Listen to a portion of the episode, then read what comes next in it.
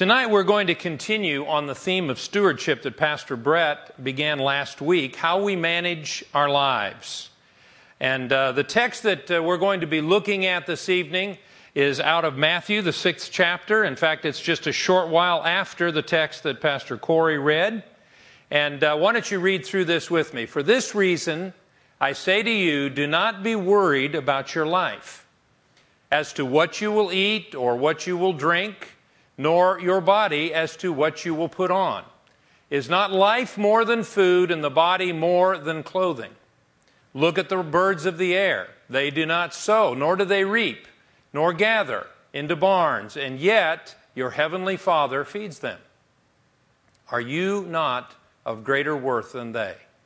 And who, which of you, by being worried, can add a single hour to his life?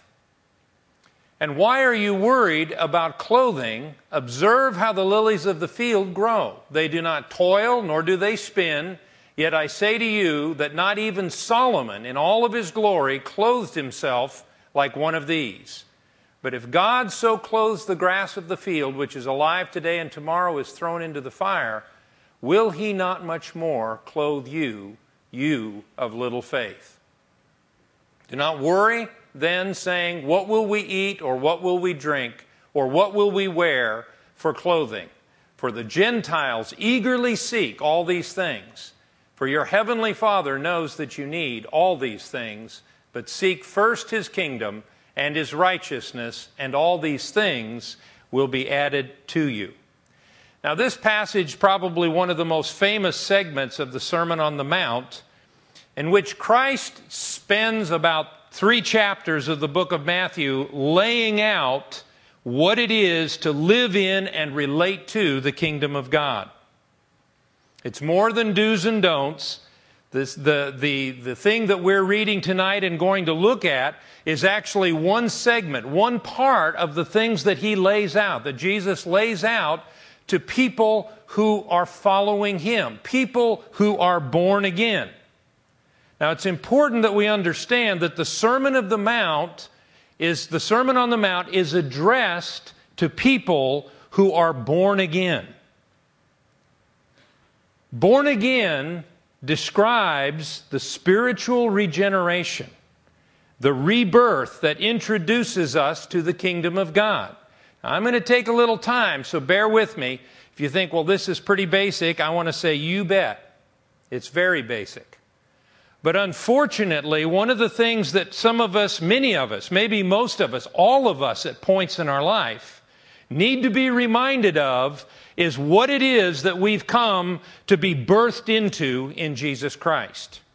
That our faith in Christ has brought us into a new reality, a new world. New birth, rebirth, this born-again experience is an entrance into a new reality, into a new world. It's just exactly like a child that when it comes forth from its mother's womb, enters into a world completely unlike what it's known for the previous nine months.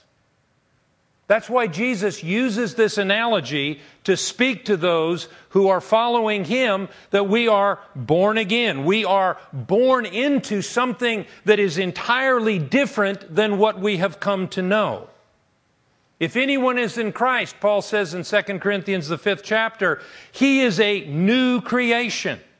The old has passed away, behold, the new has come. Now, let me underscore something for us.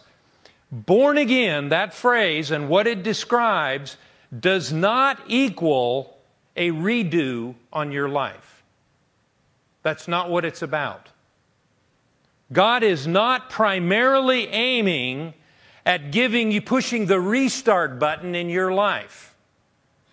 But rather, he wants to bring us into a, an awareness, a reality, a connection with him that actually works to transform and bring an entirely different approach to life.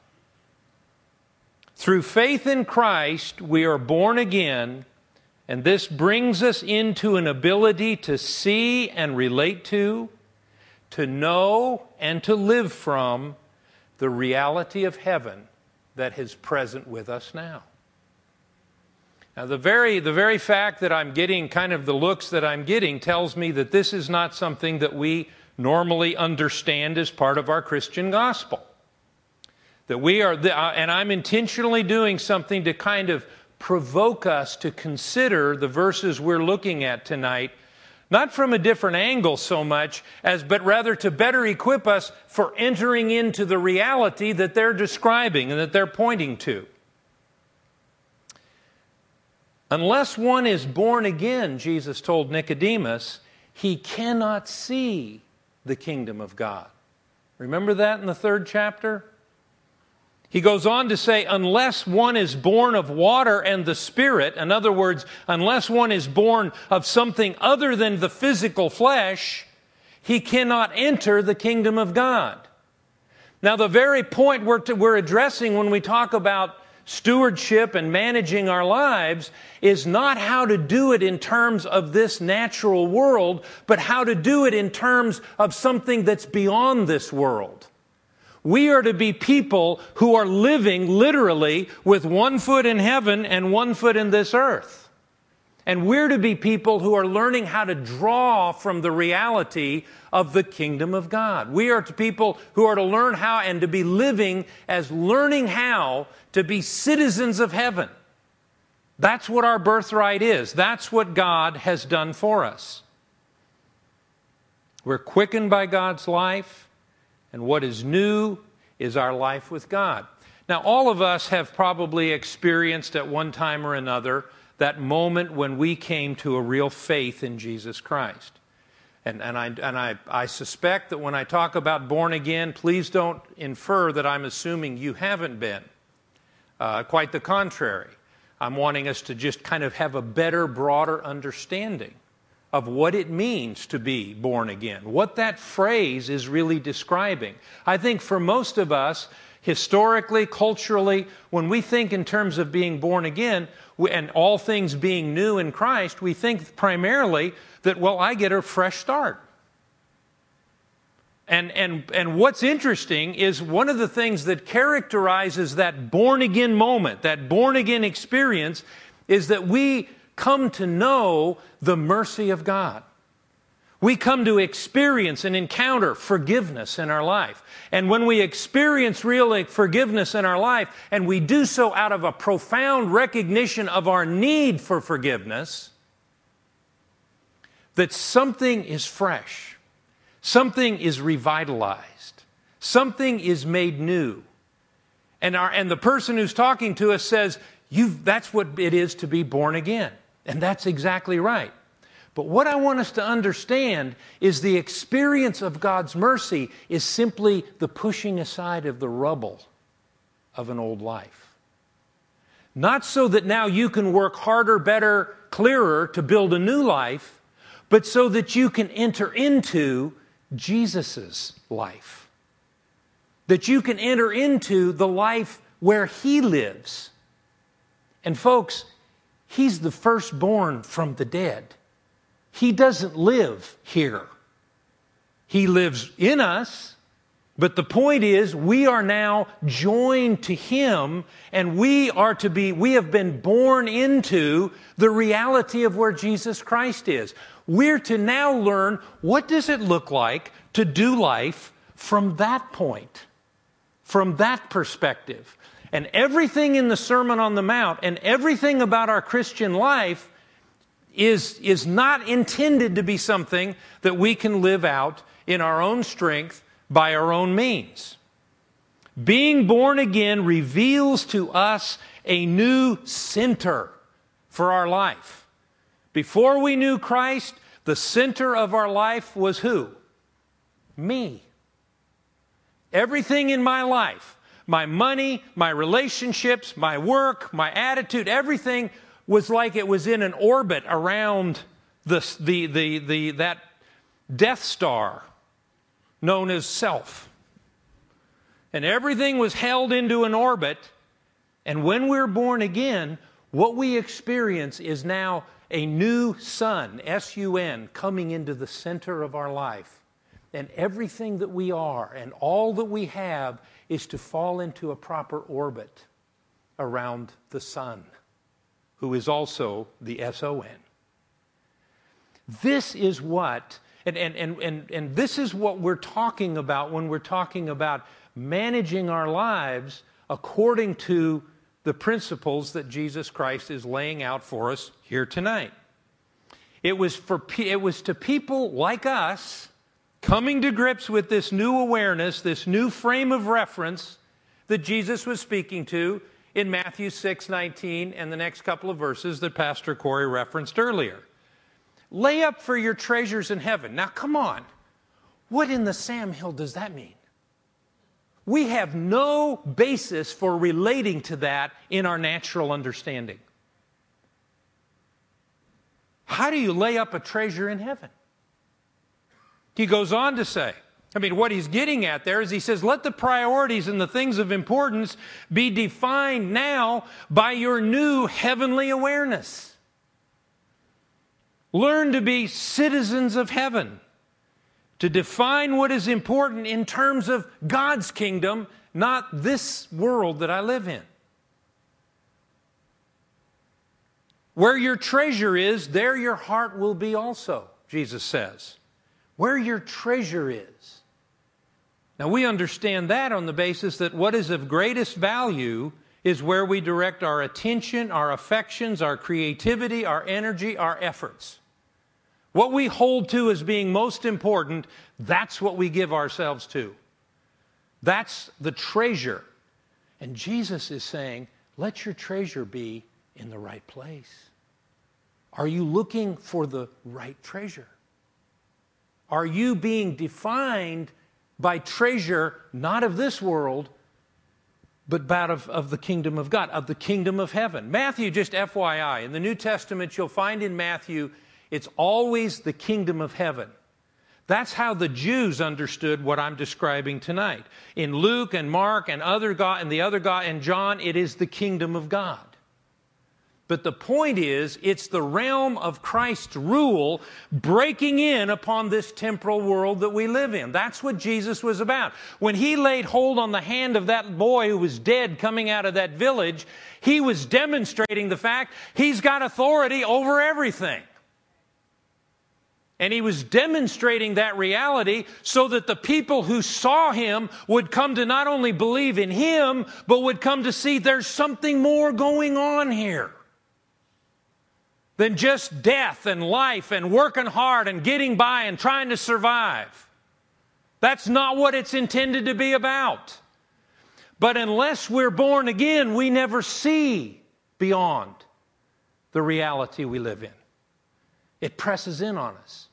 And we'll see in a moment a bit more of that and understand it a bit better.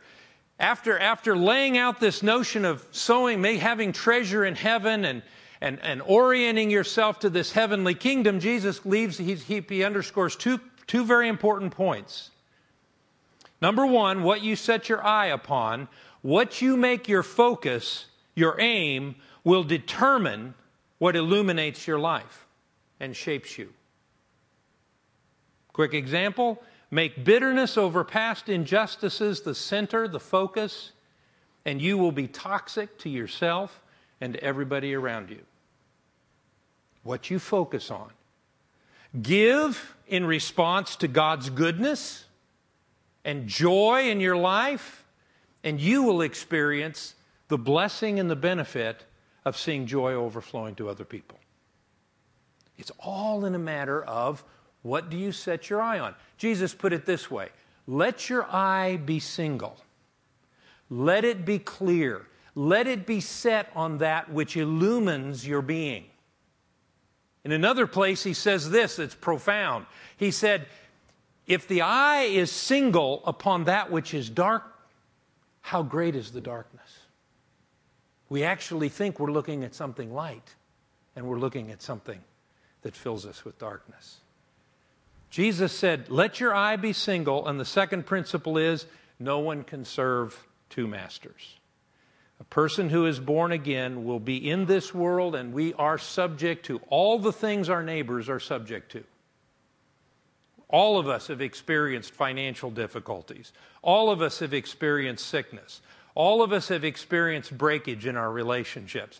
All of us experience the same thing as the people next door to us experience, but there is intended to be not, a, not a, a deliverance from those things. Suddenly we don't have those. Suddenly we're living in a different world, but rather we now have a point of reference. We are not lifted up out of those things so that we live in denial of them, but we see them different. We step back into them differently because we're born of that reality, not defined by this reality. That's what being born again is. Well, those were the things Jesus was saying leading up to the verses that we're looking at here this evening. Jesus says, okay, have make treasure, put treasure up in heaven. Let your eye be single. You can't serve two masters. You're either going to serve the one and hate the other, or you're going to be focused on the one and despise the other. You can't do both. You've got to serve God, or you've got to serve, you'll serve Mammon. Now, Mammon is, the, is another word for money, but money isn't the issue. It's Mammon represents the whole nature and spirit and how this age that we live in works, this present age, this current age of darkness. It lives by the almighty dollar.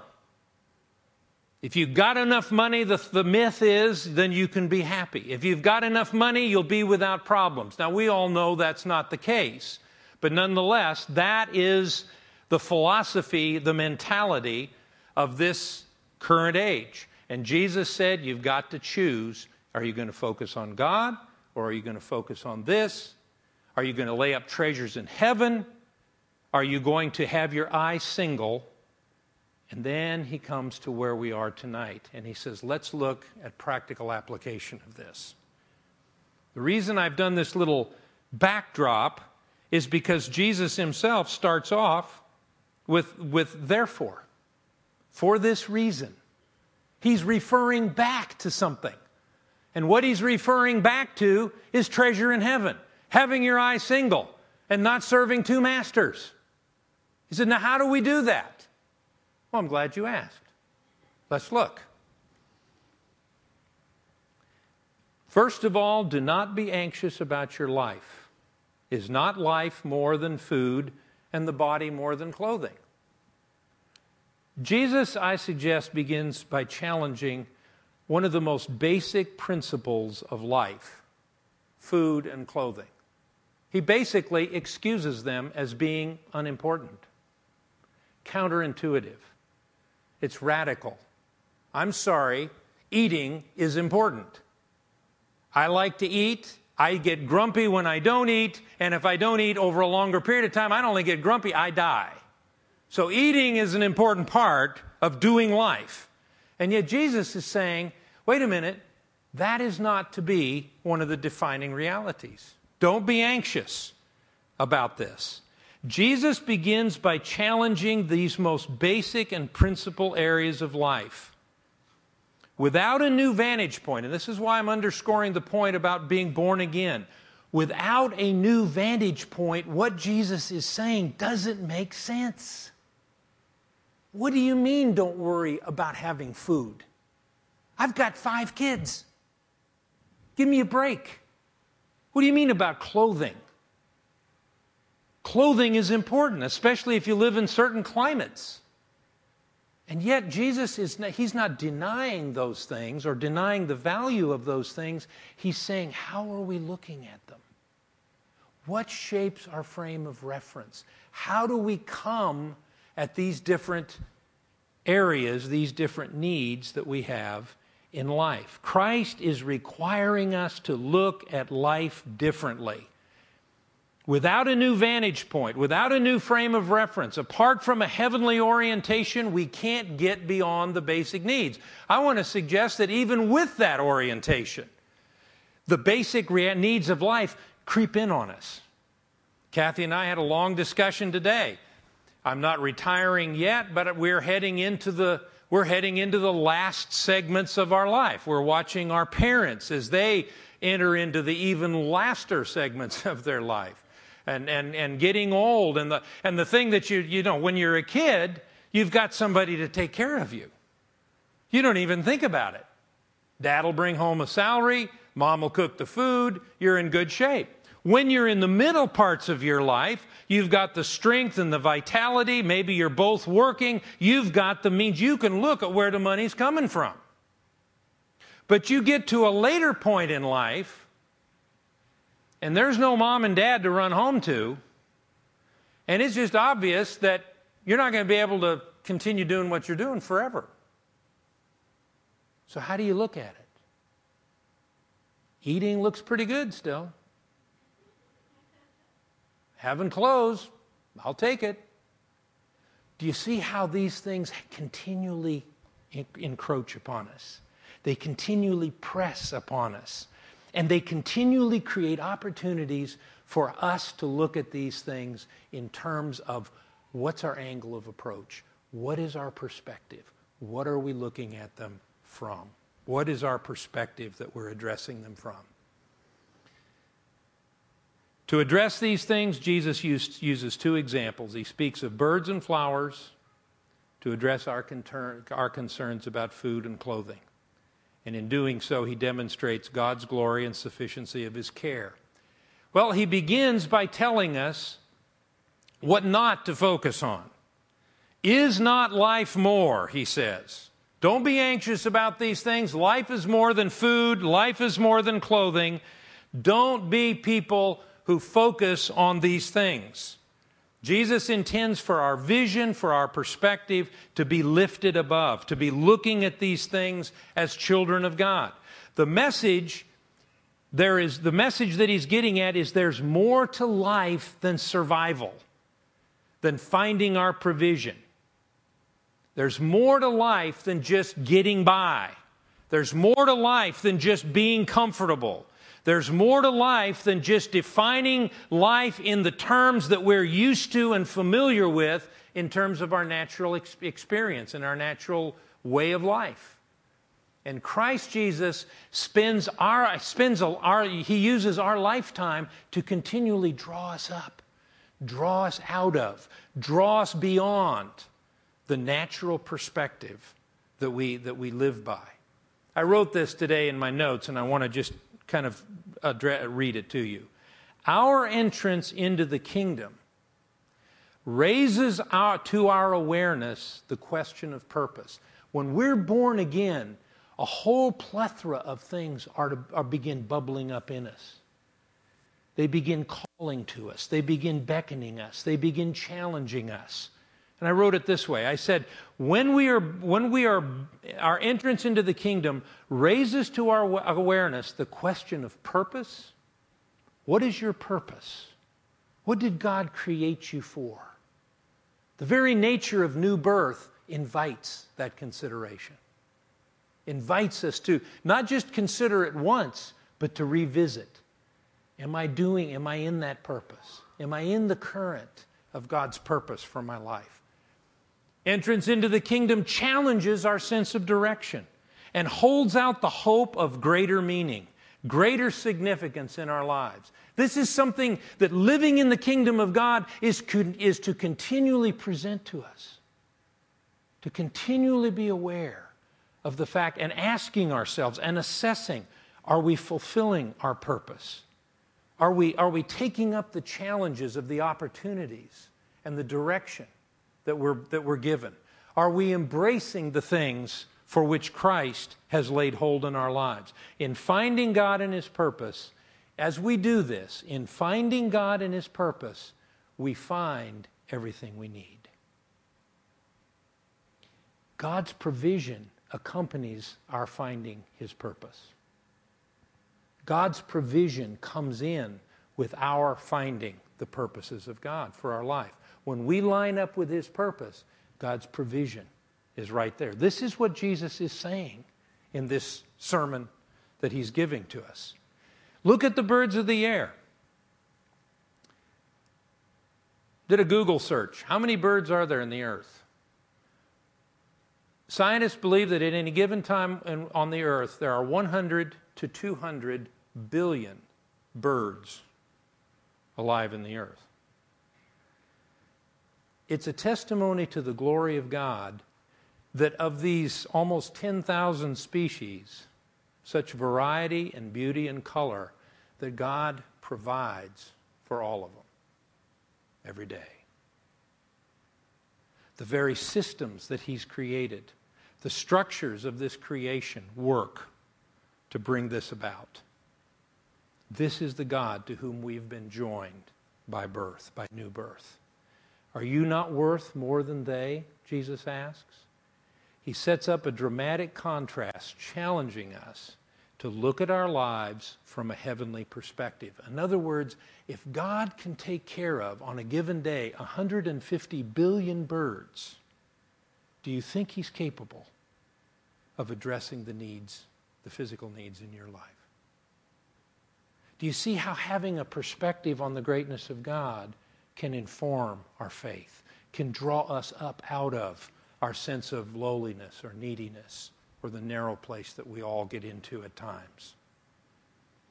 Observe the lilies of the field, Jesus said. Again, He confronts us he, and challenges us to look at the basic motivations of our heart.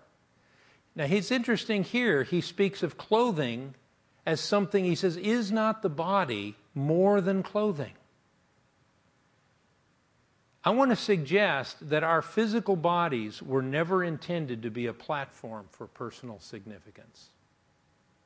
How I look physically was never intended to be a platform for my sense of value or worth or well-being. Personal adornment and how we care for our physical bodies were always intended to reflect what was on the inside. See, this is part of the effects of the fall. It all got turned upside down. We went from being people who it was what it was on the inside, shining out, radiating out. That's what was important. What's so interesting about lilies, they don't try to be beautiful. They're just that way. It just comes out. Any flower you can think of, it just comes out. And it only lasts for a short period of time. And God is surrounded in His creation with, I didn't look up how many different kinds of flowers there are on the earth, but I'm sure it's even more than there are birds. And this is the thing that the Lord is saying to us. Are we looking at, at things, at, are we looking, how do we view ourselves and how do we view what we adorn ourselves with, and why do we view it the way that we do, and how do we change? The lilies reflect God's glory naturally, and their adornment is not put on. The message God wants us to understand here is that He is not only able and faithful to provide, but He intends our adornment to be, to quote Peter in the third chapter of the first letter of Peter, our adornment is to be the hidden person of the heart. This is what we're to live from. This is what we're to live by. Therefore, Jesus concludes, do not be anxious, saying, what shall we eat or what shall we wear? For even the Gentiles seek these things, and your heavenly Father knows that you need them all. Physical provision is not to be the focus of our lives. Don't be anxious. It's interesting that He says here, the Gentiles eagerly seek these things, but you have a heavenly Father who knows you need these things. He's distinguishing already between people who are of the kingdom and people who are of the world. And we're to learn how to relate in the relationship we've been born into. You see, God has birthed you and I. He has caused His seed. Well, the reason that we're to have a different awareness, the reason that we're to have a different engagement with Christ and His kingdom is because not only has He forgiven us, not only has He put, put, put the, the, the grace of God working in our lives, but it says in John in the first chapter that the very seed of our Father has been sown into our heart. Greek word for seed, sperma. The seed of God has generated life within us. The life we're to live by, the life we're to draw from, what we're to be, what we're now connected to, we're connected to it, not by anything in our natural being, but the very nature of God is growing up within us. And how we relate to physical needs, How we relate to difficult circumstances, how we relate to these things is intended to be an opportunity for that nature to grow, to become stronger, to occupy more of our understanding, to inform our faith more and more and more. And in doing so, we begin to manage our lives from a different perspective, from a different place. Well, let me just conclude by asking this question. Are you born again?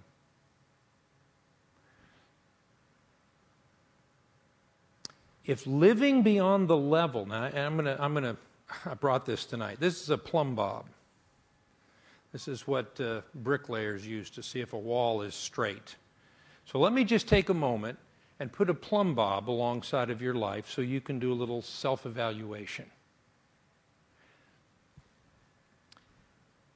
If living beyond the level of your needs, if trusting God for provision of food and clothing seems naive or foolish, if you don't feel drawn upward in your orientation, if what is being described, what in my faltery way, faltering way I've tried to describe, even in, in the, the limitations of my description, there's still something that the Spirit of God calls to in the heart of a person who's been born again.